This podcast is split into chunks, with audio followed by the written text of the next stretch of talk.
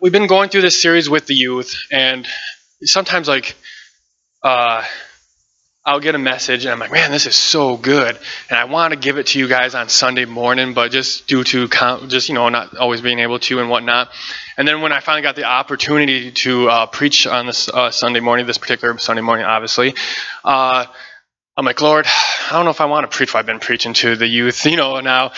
But it was there. But I know how there's a lot of youth that stays in the service and whatnot like that. I'm like, oh, they're gonna hear it again. But I came to the realization they don't remember everything I preach them on Thursday nights. They forget most of it. I ask them right after sometimes. So this is their recap, and you guys are getting this fresh for the very first time.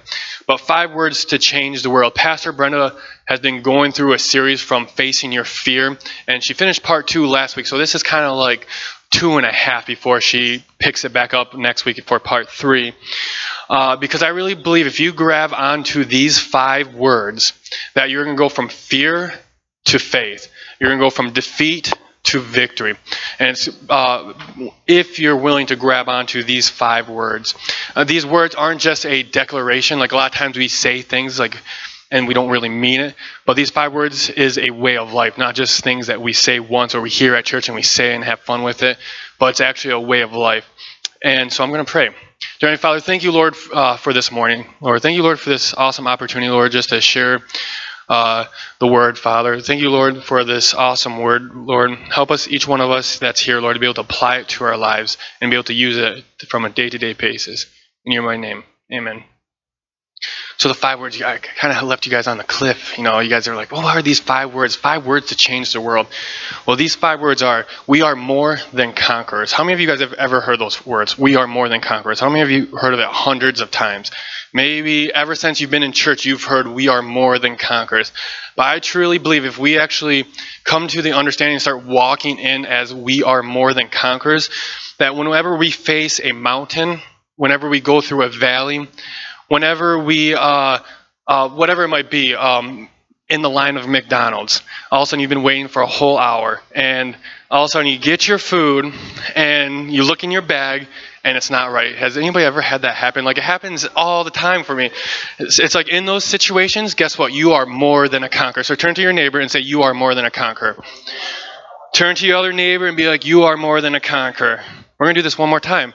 Turn to the person behind you and say, you are more than a conqueror.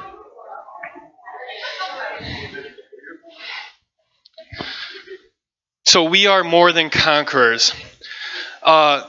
So as Christians, when we face these situations, like these mountains, these valleys of low, the McDonald's line, whatever it might be, that we shouldn't face them with fear. We shouldn't tremble, be like, oh my goodness, I can't believe we're going through this financial issue right now. We should be looking at the situation how God would look at it and how God sees it. He's made each one of us more than conquerors. 2 Timothy verse 1-7 says, for God has not given us a spirit of fear, but of power and love and a sound mind. I'm going to read that one more time because I don't know about you guys. So that was a good one. For God has not given us a spirit of fear. So that means when you're facing certain financial problems, maybe it's a marriage problem, maybe it's your child just rebellious, maybe it's who knows, lack of communication. Whenever you're facing it, that God hasn't given us a fear, but gave us power and a sound mind. What that means is that He's made each one of you guys more than conquerors. That I really believe if we grab onto these 5 words, that we can influence the people around us, our families, the schools we go into, as for students, the community, your workplace, when we come to the understanding that we are more than conquerors. So the thing is, though, is that, and if for those that are taking notes, this would be my first point, it's more than words. It's more than words.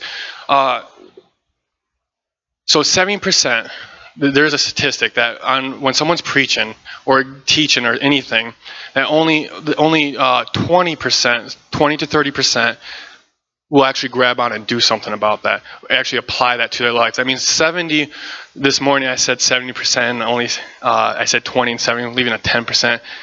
Neil, the guitar player, he's like, is that other 10%, are they because they don't show up at church? I'm like, yeah. I thought that was funny. But so it's between 70 to 80% will not apply what they teach. That means if we were to look at the church around us, if you look all around, start looking around, that'd be like taking, if only 20% applied the message, that'd be taking like this group of people from here over, actually applying it to their lives. That means, think about that, the rest of the church, on a Sunday morning, they'll hear a good message, they'll hear something, God might even speak to them, but all of a sudden, once they leave these doors, they might tell one person maybe, but the rest of the week, whatnot, they will not apply the message to their life. So my heart is for you guys to make it not just words, but just when we say that we are more than conquerors, that it's a way of life, not just a declaration that we speak. Because once we make this a way of life, I truly believe that it will be we'll be setting the example. Think about that. If in every situation that you face, if you face it as more than a conqueror, if you looked at whatever that whatever you're going through, and if you looked through the lens of God, that as you are more than a conqueror, that you're setting the example for others. How cool would it be if you were to, let me think how to say this. How cool would it be if the outcome of your situation wasn't based on your emotions or your financial problems or what people say about that situation, but based fully on that you are more than a conqueror and how God sees that situation? How powerful and more impactful you would be. If you guys would turn with me to Romans chapter 8, 35 through 37. A lot of you guys know it probably by heart. I remember in JBQ, this was one of the junior Bible quiz. What is Romans chapter 8, verses 35? You had to quote all the way down. But Romans chapter 8, 35 through 37, I'm going to be reading out the NIV. It says, "Who shall separate us from the love of Christ? Shall trouble or hardship or persecutions or famine or nakedness or danger or sword? As it is written, for your sake we face death all day long. We are considered as sheep to be slaughtered. No, in all these things we are more than conquerors through him who loved us." That one word right there in that scripture that says conquerors, that you are more than conquerors, that word conqueror, it sums up those five words that we are more than conquerors with this one Greek word.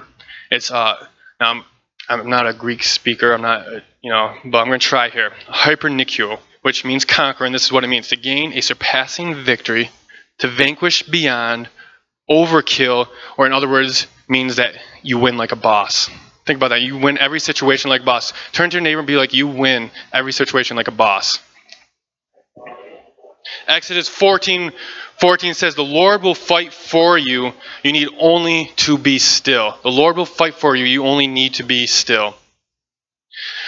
So that leaves us, if Christ has paid it off for us, if we are more than conquerors, that leaves us with no excuse. That leaves us without excuse. 1 John 4, chapter 4, verse 4 says, "You, dear children, are from God and have overcome them, because the one who is in you is greater than the one that is in the world." See, the one that is in us is greater than any situation that we might face. So if we're facing a situation, we have no excuse to overcome that situation, whatever it might be.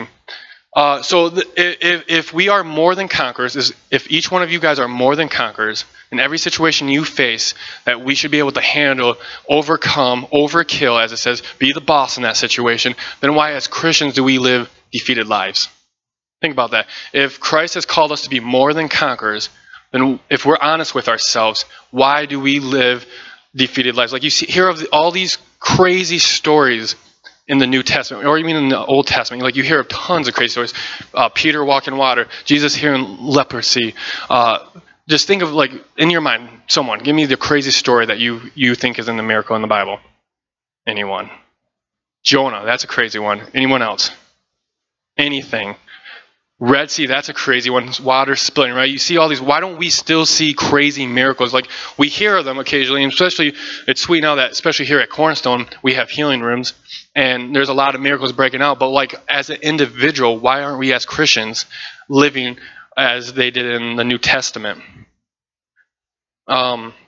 So what separates us from looking like Jesus? See, Hebrews chapter 13, verse 8 says, "Jesus Christ is the same yesterday, today, and forever." So if God is the same yesterday, today, and forever, then it's not God, it's us. It's not God's problem, but it's our problem. John chapter 14, verse 12, it says, "I tell you the truth, anyone who believes in me will do the same works I have done and even greater works because I'm going to be with the Father. Check that out. Jesus said that, hey, Chris, you guys, like both Chris's, see like how I did that, that you guys are more than conquerors. You're going to do greater works than I've ever done. So if that's true, if Jesus told each one of us, if he's telling that to us, then why aren't we doing greater works than Jesus did? Why aren't we seeing greater miracles than Jesus did? And I believe it comes down to this, that we have trust issues. We have trust issues. In order for us to move from fear to faith, in order for us to move from defeat to victory, we need to work on our trust with God.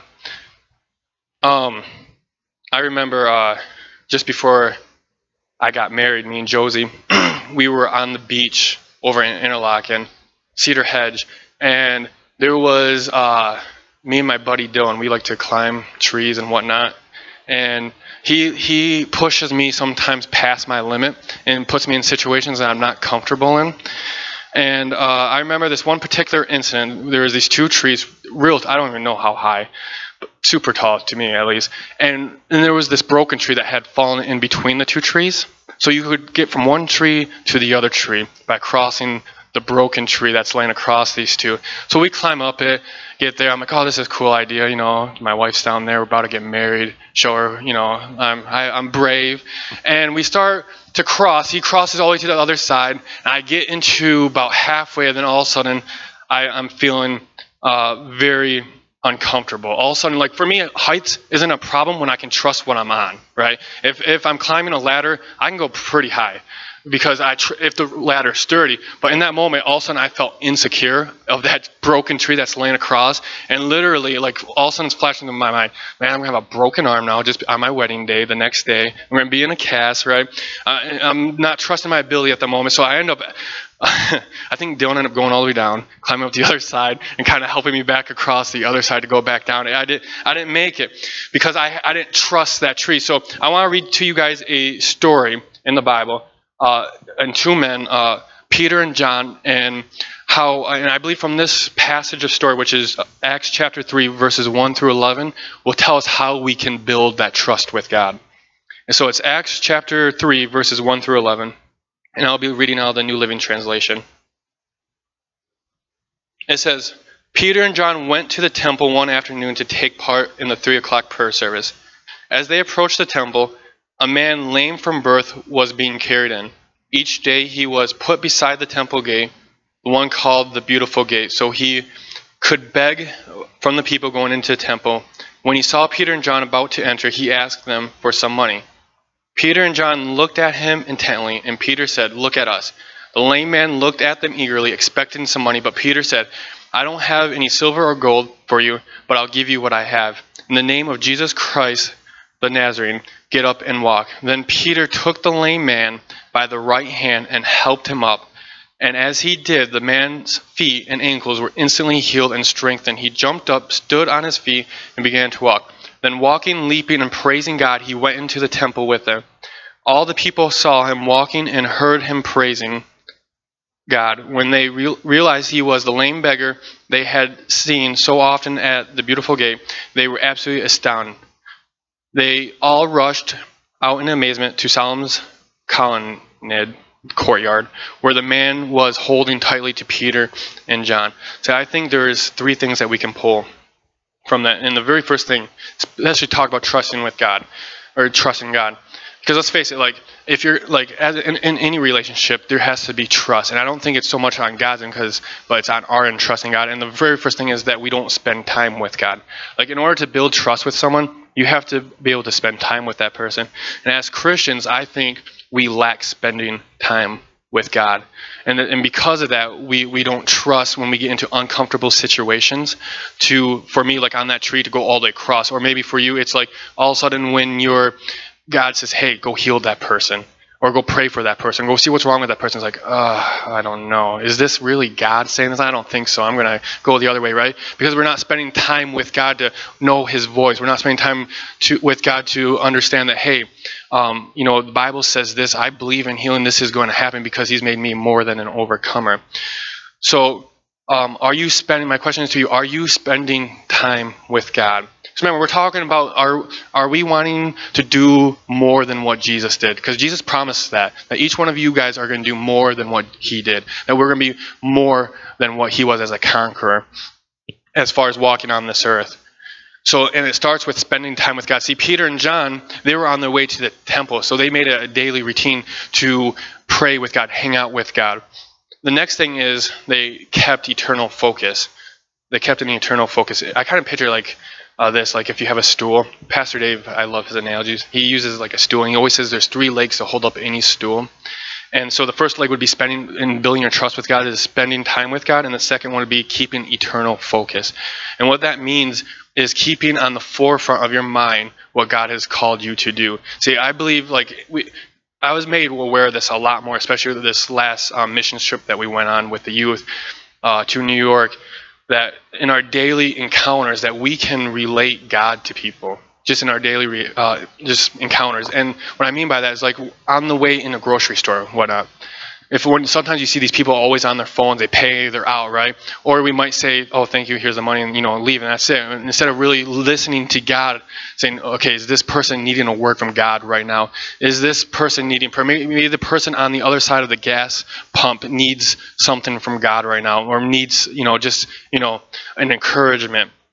Because Pastor Neil, I think I was talking about a couple weeks ago, that just one word from God can change someone's life. Jason gave a great testimony of that. If you guys haven't heard that, Jason Reed gave a great testimony to where he got a word from God.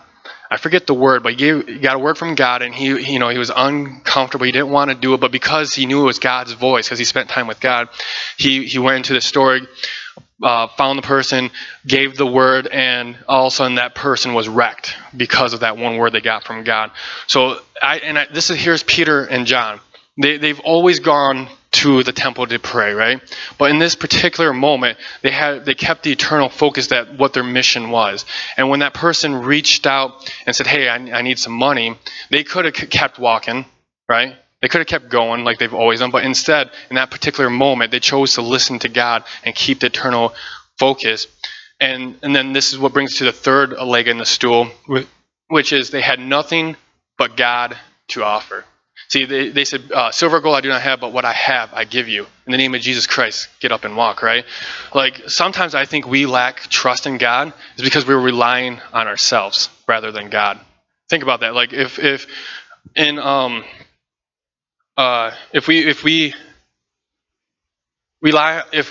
I'm only capable of doing so much. Like, I remember, it was young adults. I think it was... Hannah's on here to correct me. Good. Okay. I think it was second. Oh, dang, she's right there. I think it was the second week.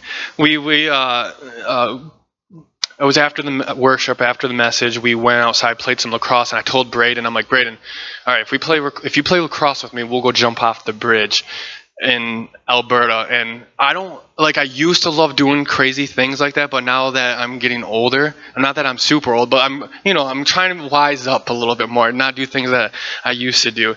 And so I said it, and it came to we were done playing lacrosse, and we were able to, he's like, okay, time to go. I'm like, no one wants to go, Brayden. And then, everyone's like, yeah, we want to go. So we all hopped in the car, get in there, and we hop on the bridge. Finally, me and Brayden were I think Brayden jumped first, am I right? And then he came up, and then we held hands. Because I don't know, for me, it was the biggest jump I've ever made off of something. It was like, I don't know, Hannah, would you say, or Mike, would it be about 15 feet? Not that high, but it was 15 feet. And then if you count, the jump and all that stuff, we'll give it another 20 feet. Just, so 20 feet. I'm uncomfortable because I know my ability in situations like that, especially now that I've gotten older. Like before, I was comfortable. I practiced. I used to jump, do backflips off the pier in Frankfurt and all that stuff and stupid stuff like that. But now that I don't do it anymore, it's uncomfortable for me because I know now that I'm getting older, I'm clumsy. So I'm thinking I'm going to slip off this thing. And so anyways, so like when we face situations that we're uncomfortable in, like me on that ledge, is like I knew Brayden had made the jump. I knew this area was safe. He brought me reinsurance. And when we face situations that we're not comfortable in, that's what's cool about when I read it earlier, Exodus chapter 14, verse 14, he says, God says, sit back, let me handle it. I'll take care of it for you. So I believe the three, so in building that trust with God is spending time with God, is keeping an eternal focus, and understanding that it's nothing to do with us, but all about what God has to offer. Can you imagine if we got to a place where our outcomes to our situation isn't determined by our fears, but rather the victory God has already promised because we chose to trust God? Think about that. In every situation we face, can you imagine that the outcome of that situation is victory because we chose to trust God, because we chose to spend time with God, because we chose to keep that eternal focus, because we chose that's not on us, but it's on God. And the thing that I want to close with is, which is the fourth point, is show up. If I can have the worship team come back up. I made sure I had some time for the altar ministry to do something special. So, but anyways, fourth point is show up. And what that means is willing to, like a game, like you practice, you've prepped, and then it's game time, right? It's time to show up. So like when you come into those situations that you're facing, are you going to walk in fear? Or are you going to walk in that you are more than a conqueror and look through the lens and how God sees it? See, a lot of times that we have these, I spoke this to the youth as well, that in this, that we have these mountain experiences with God like Moses did. Like God, Moses experienced God in a great way on the mountain. Would everybody agree with that? Like it was crazy, right? Unheard of, we would say. And he has this crazy experience with God, and all of a sudden he takes what God gave him and he brings it to the nation. And then what happens? You can like literally read this. It's in Exodus that he all of a sudden, because he took God off the mountain and into his country, into his land, it completely transformed their nation. They were God-fearing. They were given the Ten Commandments at that time because they were willing to move God off the mountain and into their lives. So what would happen if you took God off of your mountains, your mountaintop experiences with God? Maybe that's times at church. Maybe that's times in your bedroom. Maybe that's times, whenever you have those moments with God, when you're spending your daily devotions, are you leaving God behind the doors on the mountain, or are you taking him in to your community, into your families, into your schools? See, we need to move from fear to faith. We need to move from defeat to victory. We need to start walking as more than conquerors. These five words, we are more than conquerors, can't just stay words, but we need to make it a way of life.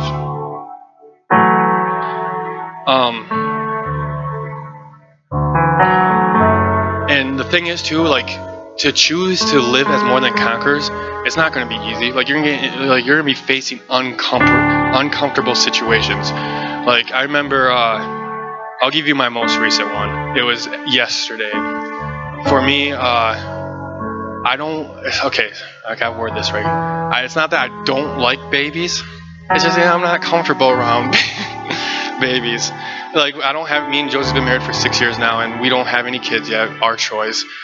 Anyways, my sister has she has a 1-month-old, and me, my sister, and my new nephew, and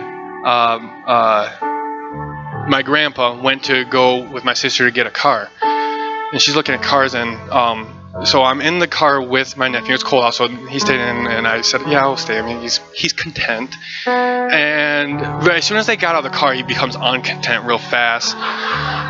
So, and my sister caught on before they actually took 2 steps away, so she quickly made me a bottle. I put the bottle in the mouth, and it starts drooling all over the place. I don't know what to do. I don't know how this works. I'm pulling it out, wiping his face out, which I think is the right thing to do, and then put it back in.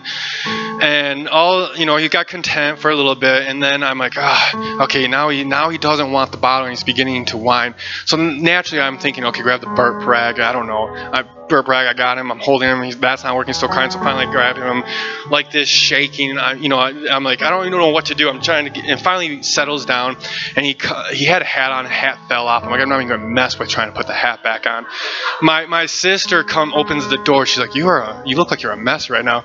And the thing is too, I told her, I'm like, when you guys go to test drive the car, make sure you come back and get us. Don't leave us here. And she left us. So I was put into an uncomfortable vulnerable situation, you know. And I believe that God's going to put you guys, or we're in uncomfortable situations. And the thing is, what makes it a little easier, knowing that we are more than conquerors, knowing that we already have the victory. We don't fight for victory, but we fight from victory. But also is that if God says we're going there, and we could see there, but we see that there's these uncomfortable situations, but I know I have to get there because God has called me there. It makes it easier going, facing that giant. It makes it easier going through those valleys. It makes it easier going up and over that mountain because I know God has already called me and promised me over there. So I'm going to read two more passages. And it's in Isaiah, and you guys all know this one, but Isaiah 43, verse 2 through 4, it says, "When you pass through the waters, I'll be with you. And when you pass through rivers, they will not sweep over you. When you walk through the fire, you will not be burned. The flames will not set you ablaze. For I am the Lord your God, the Holy One of Israel, your Savior. I give Egypt for your ransom." So think about that. Egypt. What is your Egypt? What is holding you captive, keeping you from the victory? See, God just said, I give you that Egypt. I give you whatever, depression, anxiety, maybe it's finances. He's given you the victory. He's made you more than conquerors in that situation. "Since you are precious and honored in my sight, and because I love you, I will give people in exchange for you, nations in exchange for your life." 2 Corinthians chapter 4, verse 8 through 9 says, "We are pressed on every side but not crushed, perplexed but not in despair, persecuted but not abandoned, struck down but not destroyed." Why? Because we are more than conquerors. So if I can have everybody stand, eyes closed. I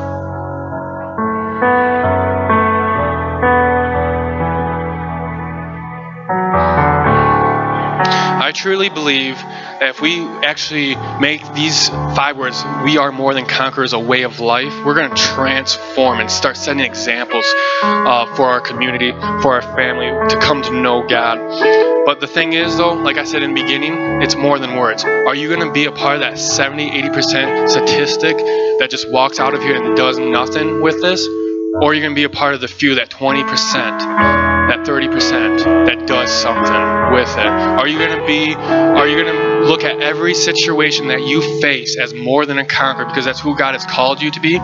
Or are you just going to let that circumstance, that situation, your feelings, what people say about that situation, what people say about who you are, determine your outcome? Or are you gonna let God determine your outcome and who he's calling you to be, which is more than conquerors? So everybody's eyes closed and heads bowed. Like I said, I'm going to close a little bit differently than what we normally do on Sunday. But if you're here and you're like, you know what, I don't want to be that statistic that does nothing with this, but if you're truly wanting to live a life that's more than a conqueror, that's impacting your community, your family, the schools, whoever you come in contact with, and you really truly want to live that out more than just a declaration but a way of life, raise your hand right now. Now if you raise your hand, like I said, here's the different part. Come on up here. You gotta come up here to the altar, because we're gonna spend some time in worship like Peter and John did. Peter and John, they spent time with God. Peter and John chose to keep the eternal focus.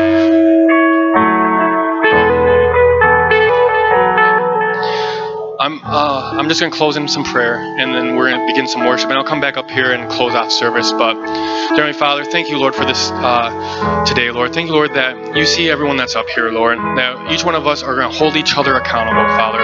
That we're gonna hold each other accountable to looking through the lens of how you see things, Lord, and not how we see each situation, Lord. And how you see each situation is that we are more than conquerors in anything that we face, Lord. Help us just to begin to build that trust with you, Lord, that where we can live in a place of conquering every situation, Lord. Help us just to spend time with you, Lord. Help us just to keep that eternal focus, Lord.